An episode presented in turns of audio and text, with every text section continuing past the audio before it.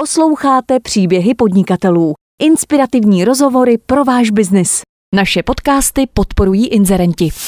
Přes 73 tisíc podnikatelů a firm využívá domény, web hosting a cloud od Forbesy www.forbesy.com. Za více než 25 let naší historie se nabídka našich služeb výrazně proměnila. Vysoký výkon, kvalita a spolehlivost zůstává. Zakládáme si na naší zákaznické podpoře, která ochotně zvedne telefon i o víkendu. To vám mohou potvrdit tisíce zákazníků, kteří s námi své projekty budují již od začátku. Služby poskytujeme z vlastního datacentra. Vaše data tedy neopustí území České republiky. Ovšem, pokud se sami nerozhodnete například pro zálohování v oddělené geografické lokalitě, pak vám samozřejmě můžeme nabídnout prostor i v některém z evropských datacenter naší materské společnosti. www.forbesy.com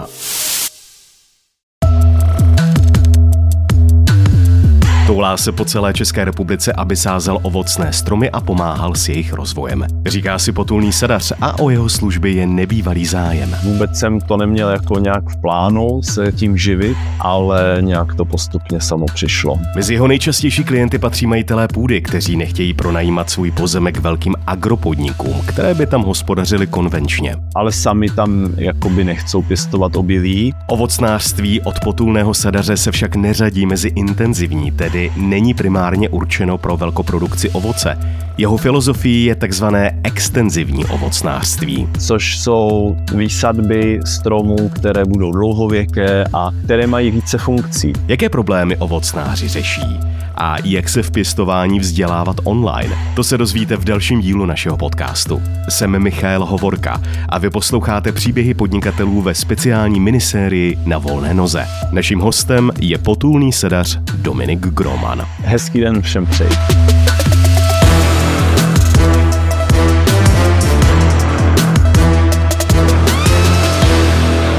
Tento díl vznikl ve spolupráci s portálem na volné noze.cz, kde najdete ty nejlepší nezávislé profesionály. Dominiku, proč potulný sadař? Jak jste na toto své označení vlastně přišel? Potulný sadař vnímám nějak bez spojitosti s krajinou, protože uh, už od začátku prostě mám to sadaření ovocnářství spojeno s krajinou a s ovocnými stromy v krajině takže jsem se nějakým způsobem potuloval po krajině a z toho vzniklo i tady toto označení. Pojďme si přiblížit vaši historii. Studoval jste na Masarykově univerzitě. Jak se z vás vlastně stal ten sadař? Já jsem vlastně, ano, studoval jsem filozofii a environmentalistiku a už vlastně na vysoké škole jsem se nějak věnoval vztahu člověka a krajiny, nebo člověka ke krajině. A přes hnutí Brontosauru jsem se nějak dostal poprvé k výsadbám ovocných stromů a pak jsem zrealizoval první takovou komunitní výsadbu ovocných stromů tady u nás ve vesnici v krajině. Zajímalo mě, jak se o ty stromy starat, tak jsem naštívil pár kurzů, potkal pár lidí a tímto způsobem nějak došlo k tomu, že jsem se tomu pak začal věnovat. Já jsem pak potkal právě Ludovíta Vaše ze Slovenska, který mi byl velkou inspirací a stále je. A díky němu jsem získal jako spoustu znalostí, začal jsem psát blog uh, o extenzivním ovocnářství a pak se mi postupně začali ozývat lidé, jestli bych jim třeba neořezal stromy a tak dále. Takže vůbec jsem to neměl jako nějak v plánu se tím živit, ale nějak to postupně samo přišlo. Co je konkrétně vaší náplní práce? O co všechno se staráte? Jakoby já dneska už mám kolem sebe eh, takový úzký tým uh, lidí, eh, se kterým spolupracuji. Jsou to taky ovocnáři. Jakoby nejvíc nás baví výsadby ovocných stromů v krajině, v sadech i v zahradách. Sázíme stromy, které budou dlouhověké, které se dorostou větší velikosti, staré odrůdy často to znamená, děláme výsadby jak pro zákazníky, tak pro obce. Pak je tam i nějaká péče o ty ovocné stromy, co jsme vysadili. Tak to pak eh, po dohodě s těmi zákazníky buď realizujeme celé sami, nebo uh, něco si dělají ti majitelé, něco děláme my. Tak to je jedna část, jsou ty výsadby a, a pak péče o ty výsadby a druhá část je potom řez ovocných stromů, který probíhá v zimě, nebo pro nás leden až březen, to je vlastně taky jakoby taková nejnáročnější část roku, kdy eh, v podstatě každý den jsme na stromech a ošetřujeme staré ovocné stromy, tak aby se dožili vyššího věku. K tomu ještě vlastně v posledním roce přibylo, že jsme založili ovocnou školku. Teď jako začínám pěstovat uh, ovocné stromy, uh, tak aby se pak dali sázet do té krajiny a do sadu.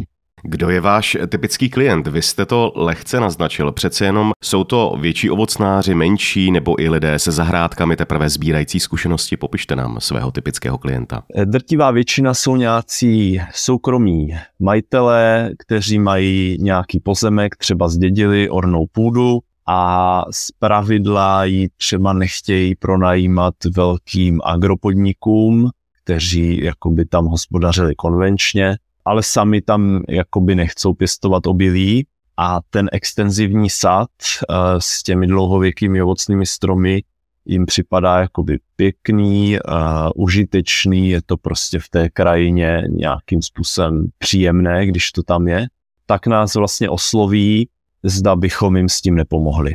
Tak to je takový jako typický nebo nejčastější uh, zákazník, ale pak jsou samozřejmě třeba i obce, které chtějí taky tu výsadbu nějak zrealizovat tak, aby přežila, aby byla kvalitně udělaná a aby třeba ten starosta s tím nemusel mít tolik práce, protože většina starostů uh, řeší tisíc věcí a rádi přenechají tu výsadbu někomu jinému. Co nejvíce vaši klienti řeší za problémy, s jakými se setkáváte, když řešíte s nimi konkrétní zakázku? Pokud bych měl rozdělit ty problémy nebo ty dotazy, tak jedna se třeba u těch výsadeb se týká třeba, eh, když se tam na té orné půdě něco vysadí, tak jestli je to jakoby legislativně možné, to znamená spíš uh, takový nějaký legislativní rámec uh, těch výsadeb, ale potom samozřejmě ta větší část těch dotazů nebo problematiky se týká těch ovocných stromů.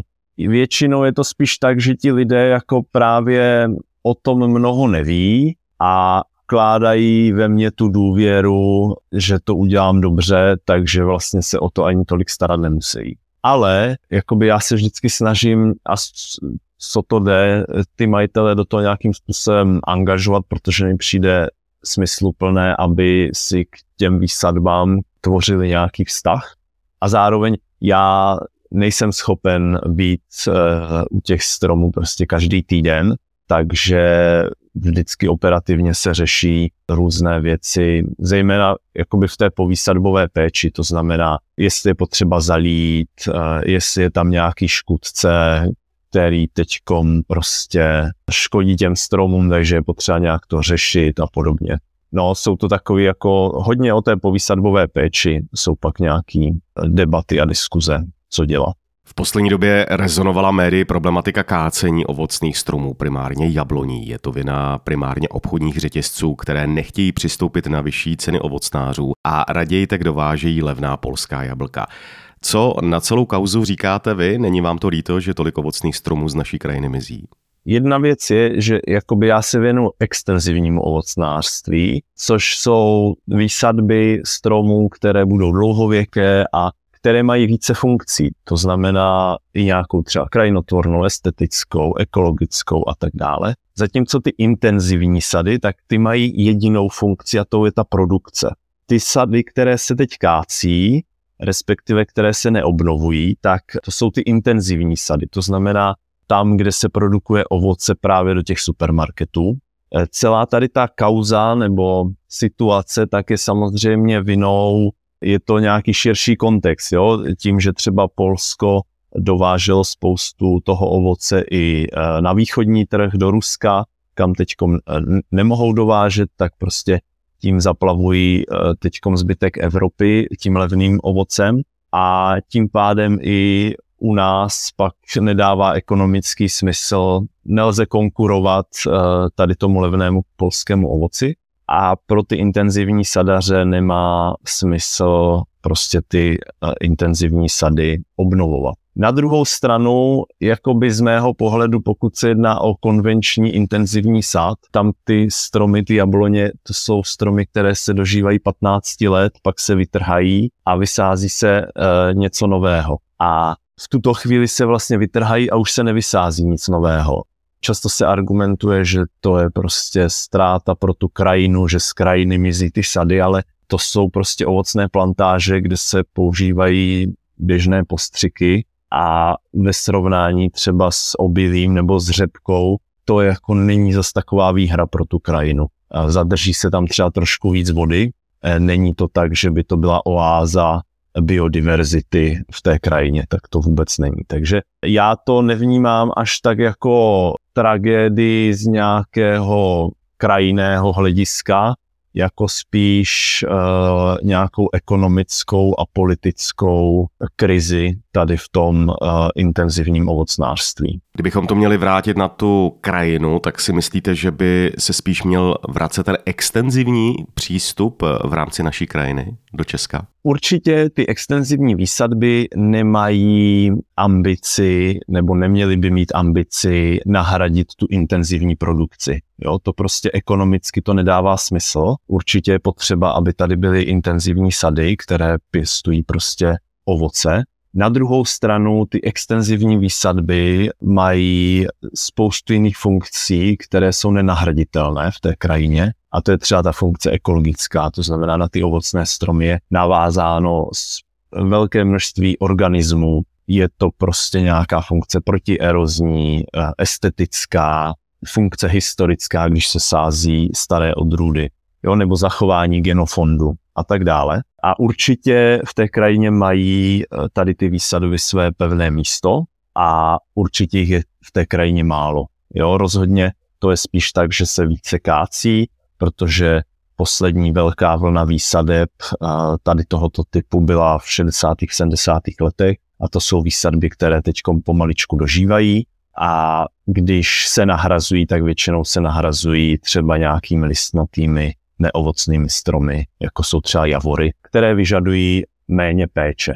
Samozřejmě javory jsou fajn, ale eh, ve vztahu k nějaké té biodiverzitě nebo toho, že ty ovocné stromy mají sílu jakoby přitáhnout lidi do té krajiny, tak prostě, když se to porovná javor a ovocný strom, tak určitě ty ovocné stromy mají spoustu jiných funkcí, které javory nedokážou plnit. Když bychom se měli podívat na to extenzivní výsadbu a její rozložení v krajině, kde nejčastěji se s ní můžeme setkat, v jakých částech republiky?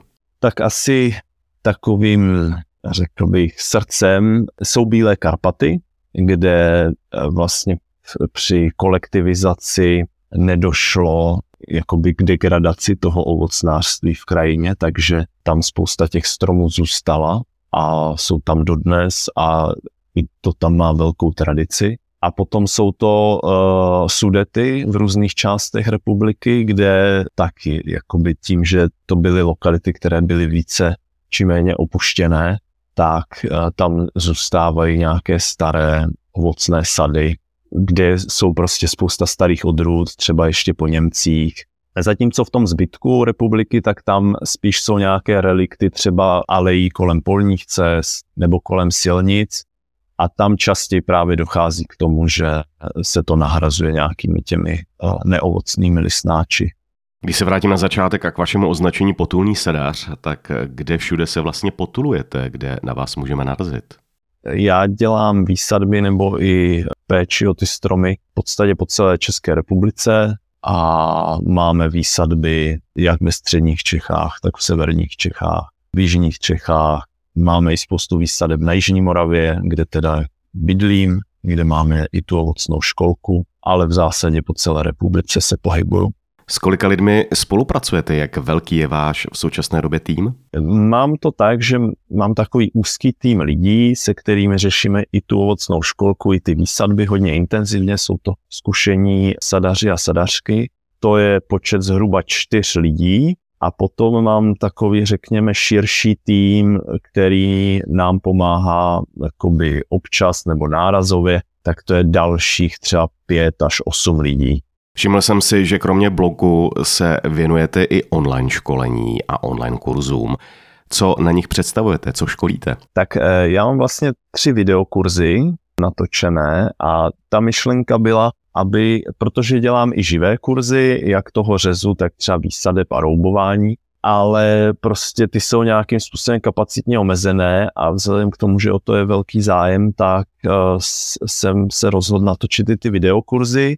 Ty videokurzy se týkají výchovného řezu, potom řez dospělých stromů a výsadby ovocných stromů. Eh, je to teda tak, že často si to kupují i ti lidé, co jdou na ten živý kurz, protože pak mají vlastně studijní materiál po celý život, můžou si prostě eh, pustit konkrétní lekci, která je zrovna zajímá, což jako většina lidí právě kvituje, že, že to je super. Hostem serveru podnikatel.cz a podcastu Příběhy podnikatelů ve speciální minisérii na volné noze byl potulný sedař Dominik Groman.